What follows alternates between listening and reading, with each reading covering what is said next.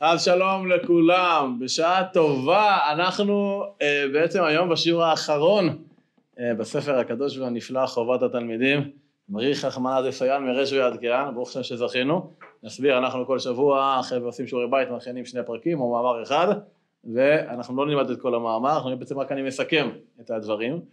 uh, ואנחנו הגענו למאמר השלישי שכותרתו היא מאמר שלישי קצת מענייני שבת קודש אז בגלל שאנחנו מסכמים היום את המאמר השלישי, זה הזדמנות טובה לחזור שני שיעורים אחורה אה, ולהיזכר מה הייתה תכלית המאמרים של האדמו"ר פיאסט, השם ייקום דמו, מדוע הוא בוחר לצרף אותם ולא אה, לסיים את הספר בפרק י"ג או בפרק י"ד שעסק בציוויים ואזהרות והסיכומים.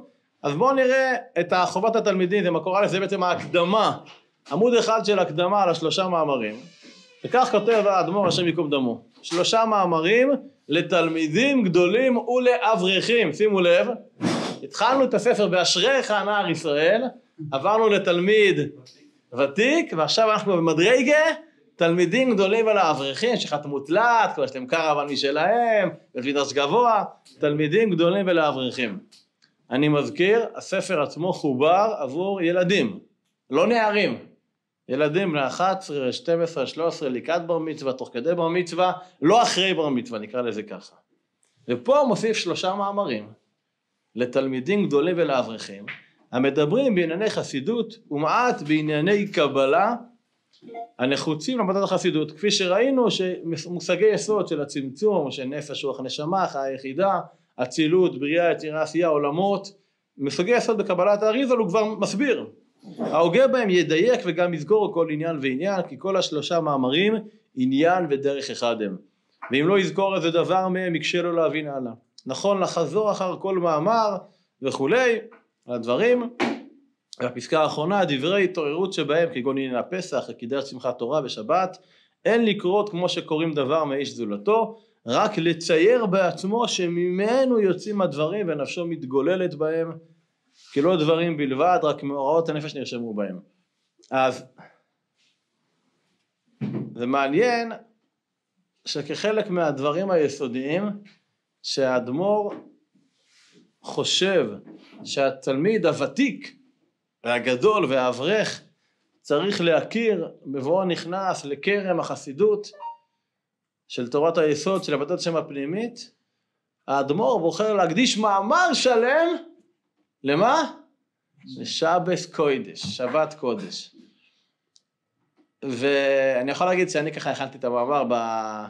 שנקרא לחטוף דקה פה, דקה שם, עשר דקות איפה שהזדמן לי השבוע לחוץ שהיה, וזה עורר בי מה זה כיסופים לשבת קודש, השם ירחמנו, ברוך השם, ממש היה אה, תענוג גדול, ומחכה לשבת, אבל אה, בהרבה מובנים, ואני אומר עכשיו דוגרי, אדמו"ר לא כותב את זה, אבל אני, מה שנקרא, את אשר על ליבי אני פורק. בהרבה מובנים, אני חושב ששבת קודש היא אחד הפספוסים הכי הכי גדולים אצלנו כחברה, בטח כחברה המכונה המזרוחניקית, דתיים לאומיים אה, וכולי, אה, וממש ממש פספוס. אנחנו לא, אנחנו, אנחנו ואני, אבל אני כמי שגדלנו באותה ערוגה, כן? לא מתרגשים לכאורה, בוא מוזמן רלן, לא מתרגשים מעצם היותה או מהמהות הפנימית שלה. אצלנו השבת שמים דגש יותר על, על האיסורי השבת או על יום שבת מנוחה. כן אפשר לישון צהריים בשבת. מי ישן צהריים באמצע השבוע? מי ישן צהריים כן? אולי פה תלמידי ישיבה יש להם זמן אבל בעולם העולם של פרנסה, ישן צהריים באמצע השבוע. אה, מצד אחד, מצד שני אה,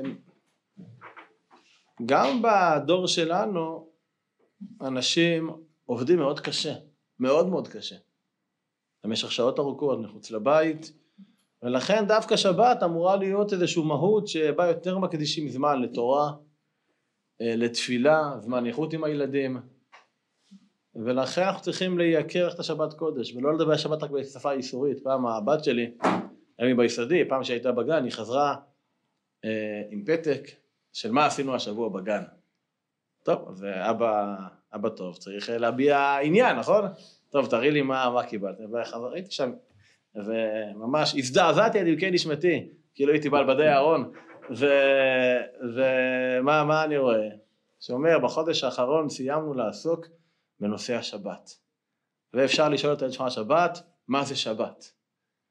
ואז, מה זה שבת? אבל שאומרת, בשבת אסור להיות עם טלפון.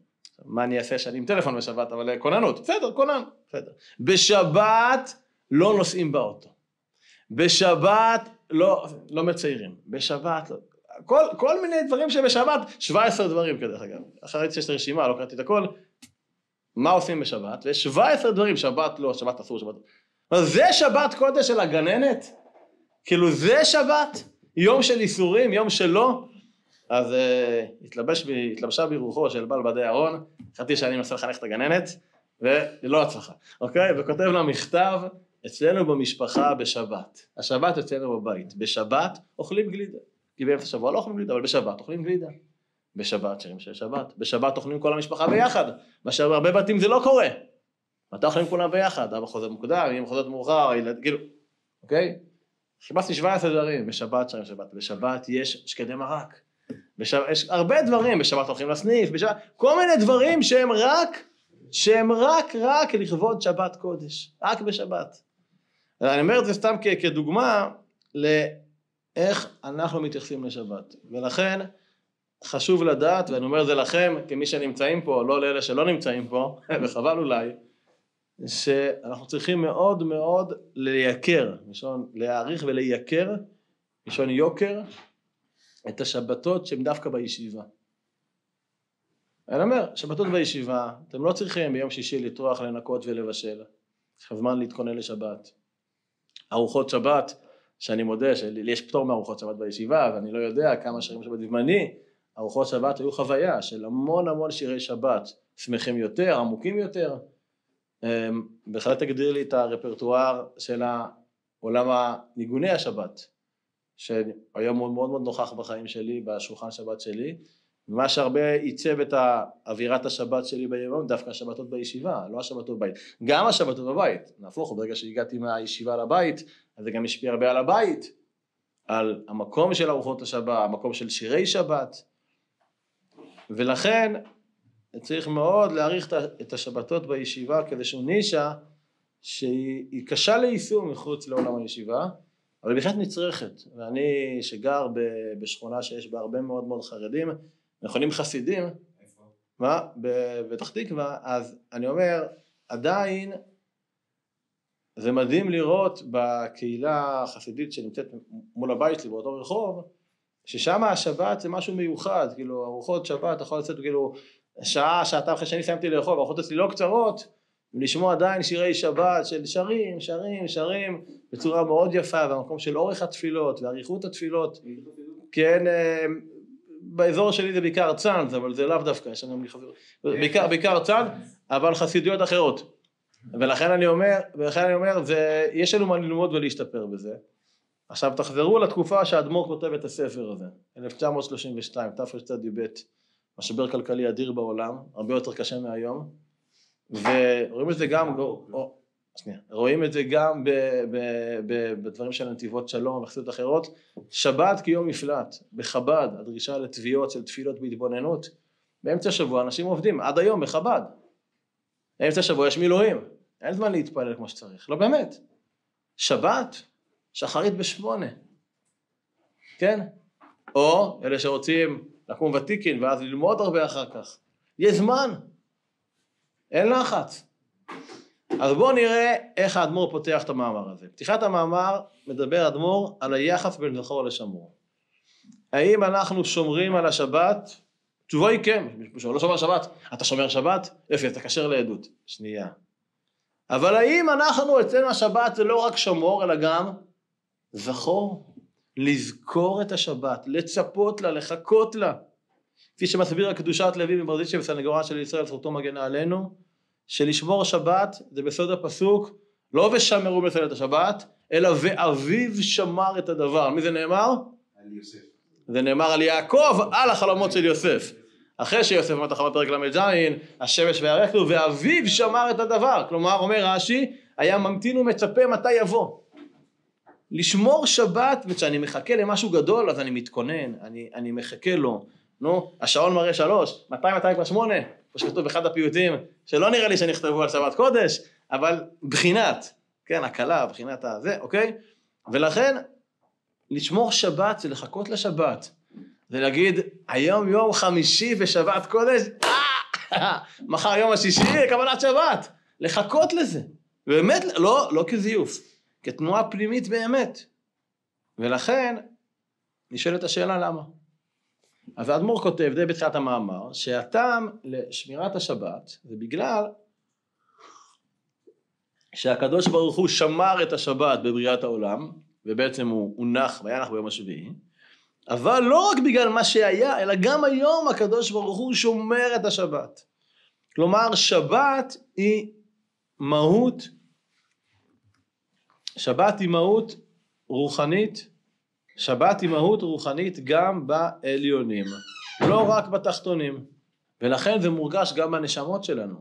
כלומר, כשנכנסת שבת, זה לא משנה עכשיו אם אני לבוש אה, שטריימל וקפוטה, או לבוש חולצה לבנה וחליפה, או לבוש מדי חאקי, זה לא משנה. הנשמה מרגישה שעכשיו זה שבת.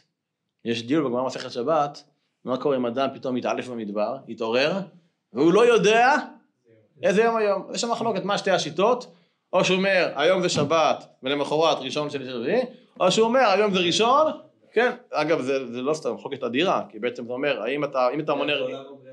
מה? זה יותר נכון, בריאת העולם ובריאת האדם, זה יותר מזה. זה אומר האם האדם, הבסיס זה החטא, או שהבסיס זה, מתחיל מהשבת אין חטא, ואז זה, זה, זה מקום, זה מקום אחר לגמרי, אבל בשפת אמת, אתם מתכוונים לחילושים על הש"ס, אז הוא אומר שמשהו פלאי, מה אומר שפת אמת? הוא אומר, תימה, אני לא מבין, איך אדם יתעלף איתו במדבר, ולא יודע אם שבת או לא שבת, הרי בשבת כל השמיים אחרים, הכל אחרת, כן? אז מה, מה, ראשון, שני, מה, אתה, מה, אתה לא מרגיש? אחד שהשפת ככה נשפך החוצה ככה, לא מובן, איך, איך אפשר לא לדעת איזה יום היום, כאילו, מה אם זה שבת היום, זה לא, זה, כאילו, זה פשוט, זה שקוף. ולכן הדרך לזכות להשראת שמירת שבת העליונה בה הנפש, הרוח והנשמה מתענגים, זה קודם כל באמצעות השמירת שבת התחתונה.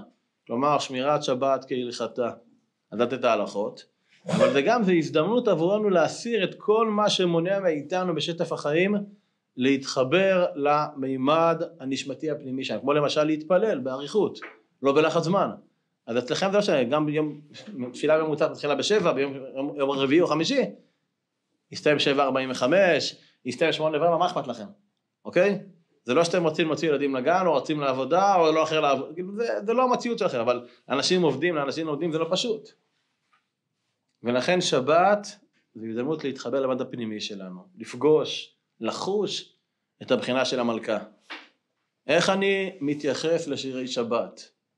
האם בתור פלייליסט אינסופי שאני מסמן וי? או שזה הזדמנות להתבונן במילים. ואם נסתכל במילים נראה שרוב המילים שאני שר בטקסטים של זמירות שבת זה לא עוסק רק בשבת, זה עוסק בכנסת ישראל. איך אני יכול לרומם אותה? לחבר אותה לריבונו של עולם, וכל אחד מאיתנו מכיר אנשים שהם פחות מחוברים לריבונו של עולם, נקרא לזה ככה. מי יותר ומי עוד יותר. מי מקרוב ומי עוד יותר מקרוב. אוקיי? איך כל היצורים בטלים, כן? לריבונו של עולם. תנים ואדם וחיית רעמים, כן? כולם בטלים לקדוש ברוך הוא. ומתוך כך בקשת ישועה לעם ישראל, שנזכה לחבר את הדוד והכלה. לכן שבת זה יום של גילוי המלכות. לכן בגלל הגילוי המלכות אסור לעשות מלאכה, ואז יש יותר מציאות של דבקות. וכל עניינים של המלכות זה ספירת מלכות דלת לה מגרמה כלום, ולכן היא שואפת להתחבר עם העליונים, עם השורש שלה. ולכן שבת קודש, אומר האדמו"ר אם אני מסכם, זה יום של ייחוד.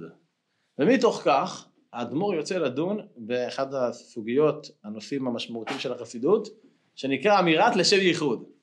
אוקיי? צריך לדעת שזה לא היה מוסכם על כולם. החסידות באירופה, לפני שהיו חסידות, מה היה? היה אשכנזים, נכון? אשכנז. עכשיו גם במקביל לחסידים עדיין יש אשכנז, אבל מקביל לבעל שם טוב היה קדוש השם מכובד, בעל שם טוב הקדוש, היה לנו את רבנו יחזקאל הלוי לנדאו, שהוא כתב שו"ת המכונה נודע ביהודה. הנודע ביהודה היה אשכנז אמיתי, הארדקור, והוא כותב בשו"ת של המקור ב' מהדורה כמה ביורד דעה צדיק ג' הוא אומר שאסור לומר לשם ייחוד. מספר שפעם אחת הוא ראה מישהו בפראג, הוא היה הרב של פראג, גילוי נאות, המשפחה של אשתי, ממש אנחנו יודעים את היוחסין, עד הלודה ביהודה, והוא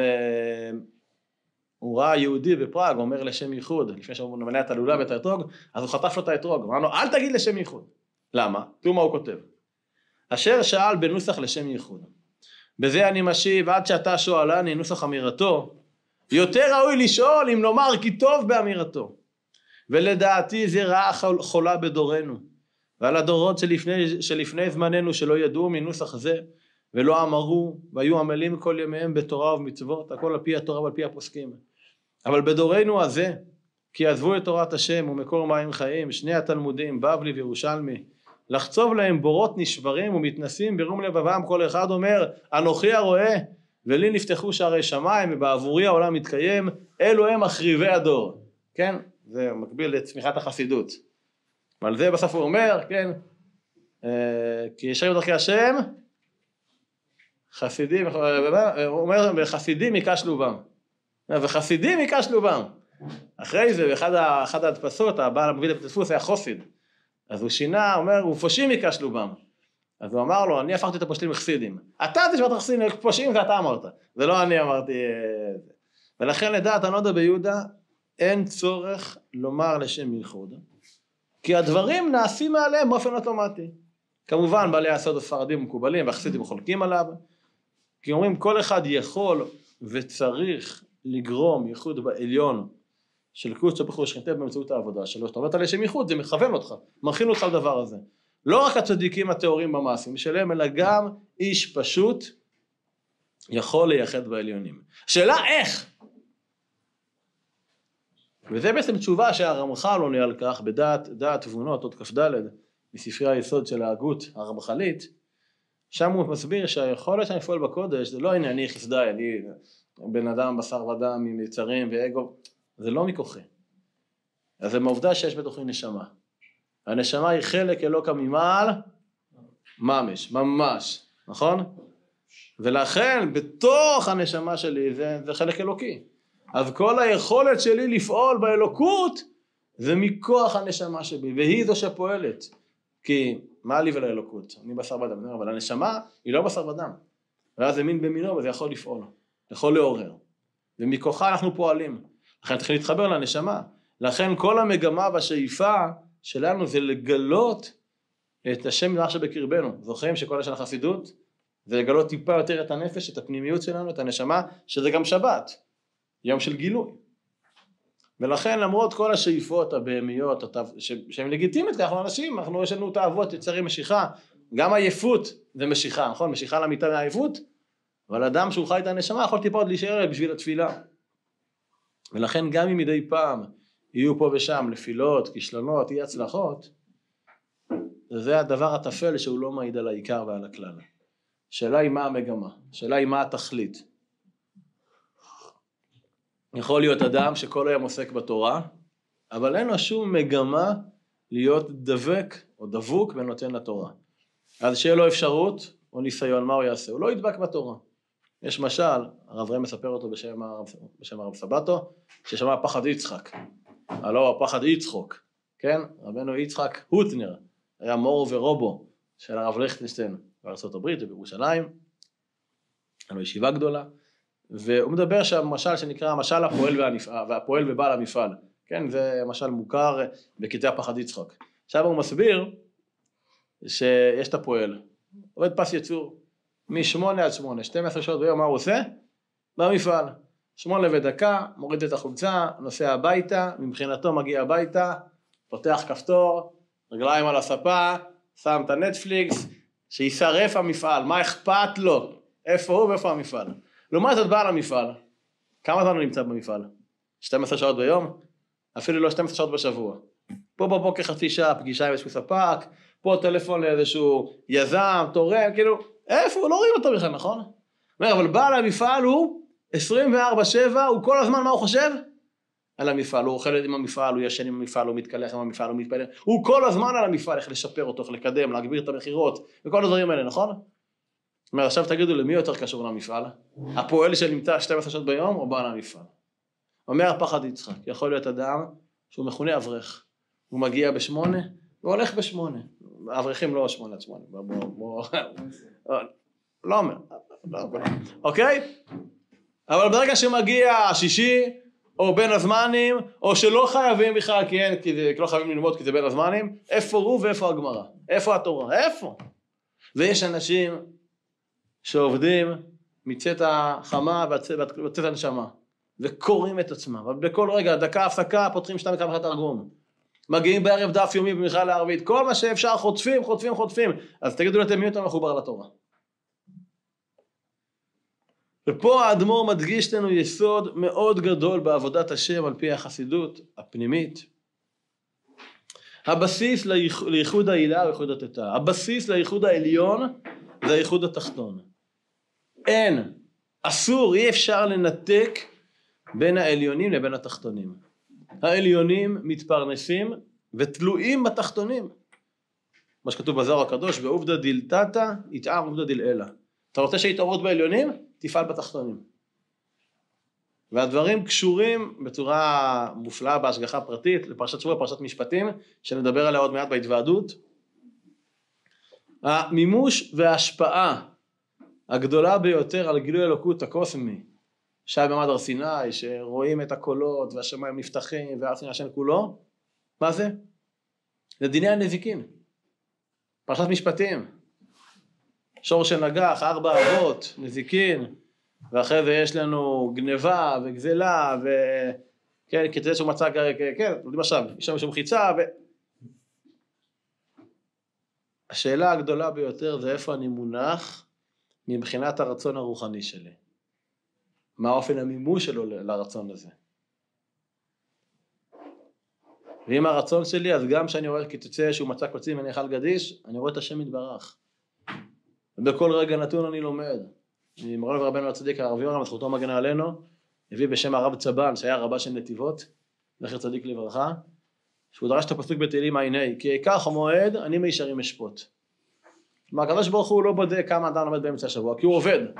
הוא אומר כי ייקח מועד, בוא נראה ביום טוב, בחג, בשבת, בוא נראה איך אתה מתפלל. בוא נראה איך אתה לומד, כי ייקח מועד, אני מישרים אשפוט, ככה אני בודק את זה, ככה. איך אני מנהל את הזמן שיש לי זמן, זה מעיד על עצמי בדבר הזה. כששאלו, עכשיו הייחוד הוא לא רק כלפי מעלה, גם כלפי רוחב. שאלו את הרב עמיטל זצ"ל, איך להידבק בשכינה? הגמרא אומרת, כן, במסכת כתובות, להידבק בתלמידי חכמים. ואז שאלו את הרב עמיטל, טוב, ו- ושאין כאלו, אדם אין לו תלמיד חכם באזור, מה הוא עושה? מה ענה הרב עמיטל? אז צריך להידבק בפשוטי העם. בכלל ישראל. השכם. להידבק עם עמך ישראל, מעורב בין הבריות. כשיש פירוט בתחתונים, איך יהיה ייחוד בעליונים? זה בעיה.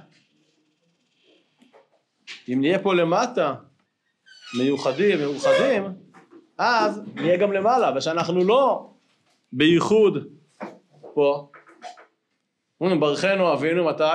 ברכנו אבינו מתי? כולנו כאחד, אבל אם כולנו לא כאחד, זה לא פשוט. אני אומר זה לא, לא מצרכים אה, פוליטיים נקרא לזה ככה. אחת מהנפלאות של השואה האיומה. כמה אפשר להגיד נפלאות? זה שהנאצים יימח שמם לא הפרידו קרונות ומשרפות, לא היה משרפות לספרדים משרפות לחסידים, משרפות ל, ל, ל, כן, ל, לאשכנזים, כולם בקרונות לאושוויץ היה מקום לכולם. גם מהבלקן ספרדים וגם מסלוניקי ספרדים וגם מפרנקפורט אשכנז וגם מ, כן, מאוקראינה חסידים או פולניה, גליציה. לא, הם הראו לנו הלכה למעשה שכולנו בני איש אחד אנחנו. אב אחד לכולנו, שכולנו יהודים. וכפי שלמדנו במאמר הקודם, שבוע שעבר במאמר השני, על, התפיל, על ההשפעה של התפילה כל היום, שמי שמתפלל שחרית כמו שצריך, אז כל היום אחרי התפילה, היום שלו נראה רגוע יותר ושלב ופנימי יותר, הוא יותר סבלן, הוא יותר מכיל, ככה גם ביחס לשבת המלכה. עכשיו מי שמעשן, ומבחינתו לצאת שבת הוא כבר בקרי, זה, כן, אני זוכר פעם בילדותי היה לי שכן, שהוא היה, נגמל מעישון. זוכר אותו מעשן, ואז הוא נגמל מעישון, והיינו עושים הבדלה ביחד. ותמיד, הזמן שהייתי ככה ברעידות, לא הבנתי, אמרתי, תחשוב, הוא פעם היה מעשן, אז מתוך הרגל, מה היה הרגל? איך שיוצאת שבת מנר ההבדלה, הוא מדליק את הסיגריה. ולכן, ה... לא, תחשבו מה זה, אנשים מעשנים דתיים, לא מעשנים בשבת, זה מדהים. כמה שהם מכורים, שבת לא מעשנים. איך שתת הבדלה, לא מחכים לזמן רבנו תם, נכון? ישר... וזה היה הרגע הכי קשה, כאילו, רעידות, אבל הוא עכשיו לא מעשן. ולכן, מי ששומר שבת כהלכתה מבחינה פנימית, הוא לא רוצה שהיא תצא.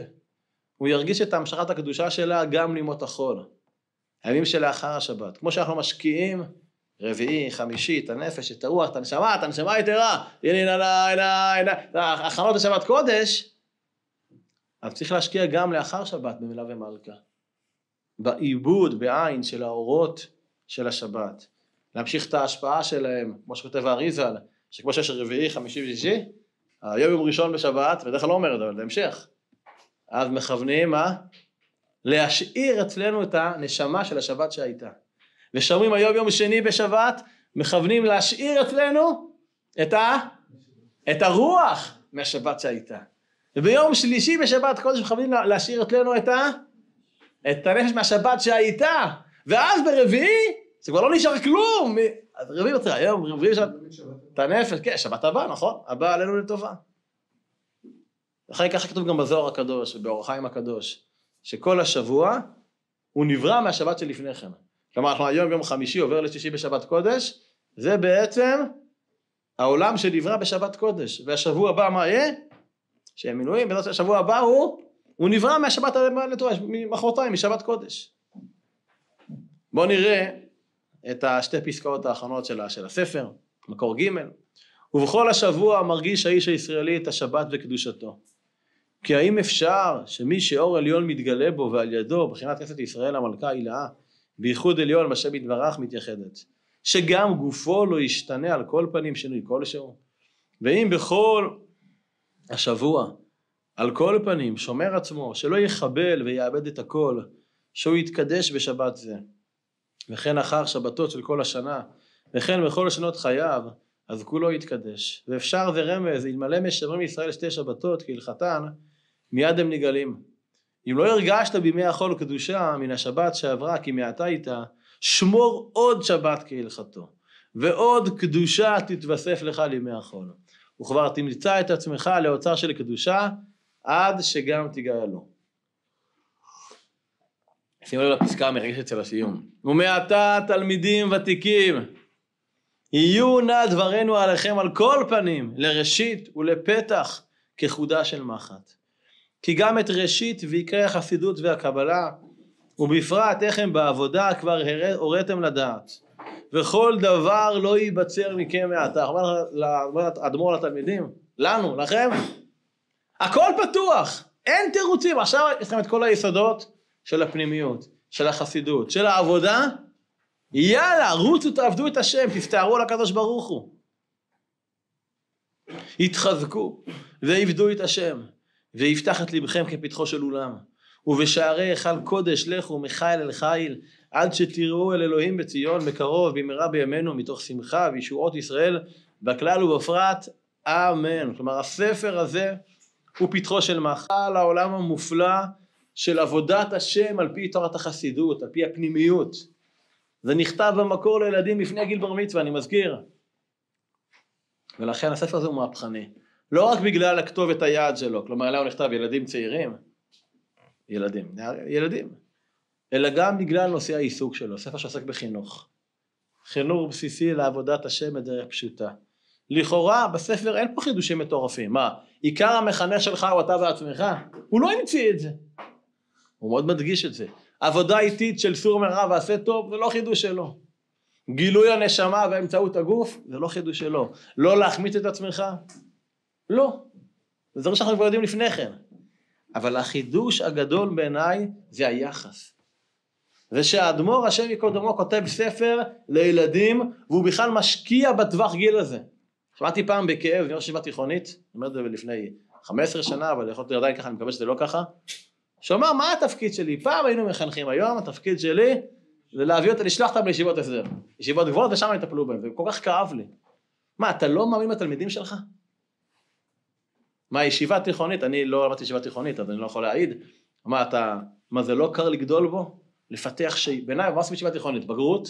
זה לא העיקר, מה העיקר? לפתח רצונות, שאיפות, לסמן מטרות, וזה היופי של האדמו"ר. הוא לא מחכה שתגיע גיל 18 ואז תהיה ב, ב, בחבור הבוטיק האקלוסיבית של התלמידים הדוסים שלומדים עם הרבה. הוא לא מחכה שתבוא אליו, הוא בא אליך. בשנת 2000 ו... תשס"ה כמדומני, או תשס"ד, לא זוכר. היה פה יום עיון בישיבה בנושא פיאסצנה. והביאו את האדמו"ר פיאסצנה שליטה, הנוכחי, הביאו את, את, את הרב שגר, זכר לברכה, שגם בא ודיבר.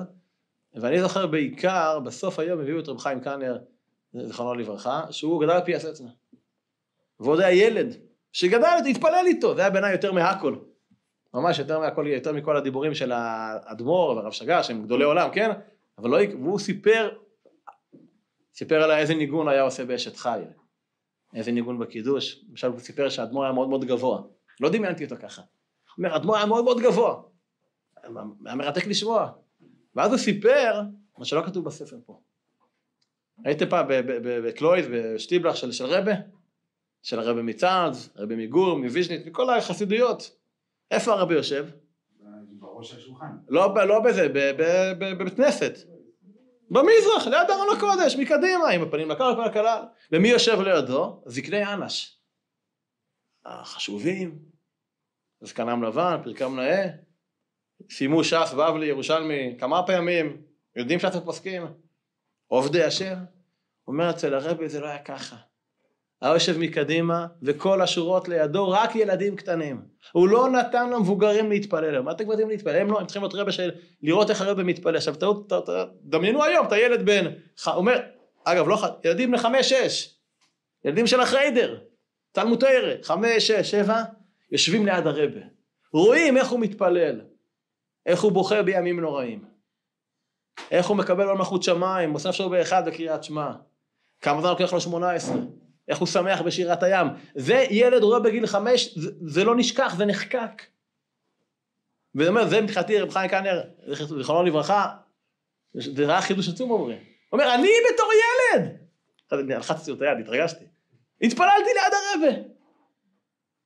היינו מתפללים לידו. הוא אומר, הזקנים, תמיד היו באים אורחים מבחוץ, אמר להם, הזקנים מאחורה. הילדים איתי. איזה דבר גדול זה. ולכן אני חושב שבהרבה מובנים זה, זה צו השעה. לא לחכות שעם ישראל כולו, הנוער, הילדים יבואו אל הקודש. להביא את הקודש אל הילדים. אומרים בפיוט, אל תגידו יום יבוא, מה ההמשך? הביאו את היום, תדאגו שזה יקרה. כל ילד הוא אוצר, כל יהודי הוא פוטנציאל אדיר של ייחוד קודש הבריחו ושכנתה. ואסור לוותר על אף אחד. כמו שלהבדיל יימח שמע מנעתים, לא ויתרו על אף יהודי. לא מוותרים על אף יהודי, נכון? אבל בעיקר לא לוותר לעצמנו. שאנחנו לא נוותר לעצמנו. אז בעזרת השם, בהמשך מהלך הרשעת האברכים, מבוא השערים, הספרים מתקדמים, נדבר עליהם בהמשך, נראה איך התביעות רק גדלות ומתעלות, אבל בדרך המלך, קימה קימה, לאט לאט. הדרן הלך, ספר חובת התלמידים, ודעתך עלן. לא דין אשר בינן לא בעלמא הדין, ולא בעלמא דעתי. ברוך אדוני לעולם, אמן ואמן.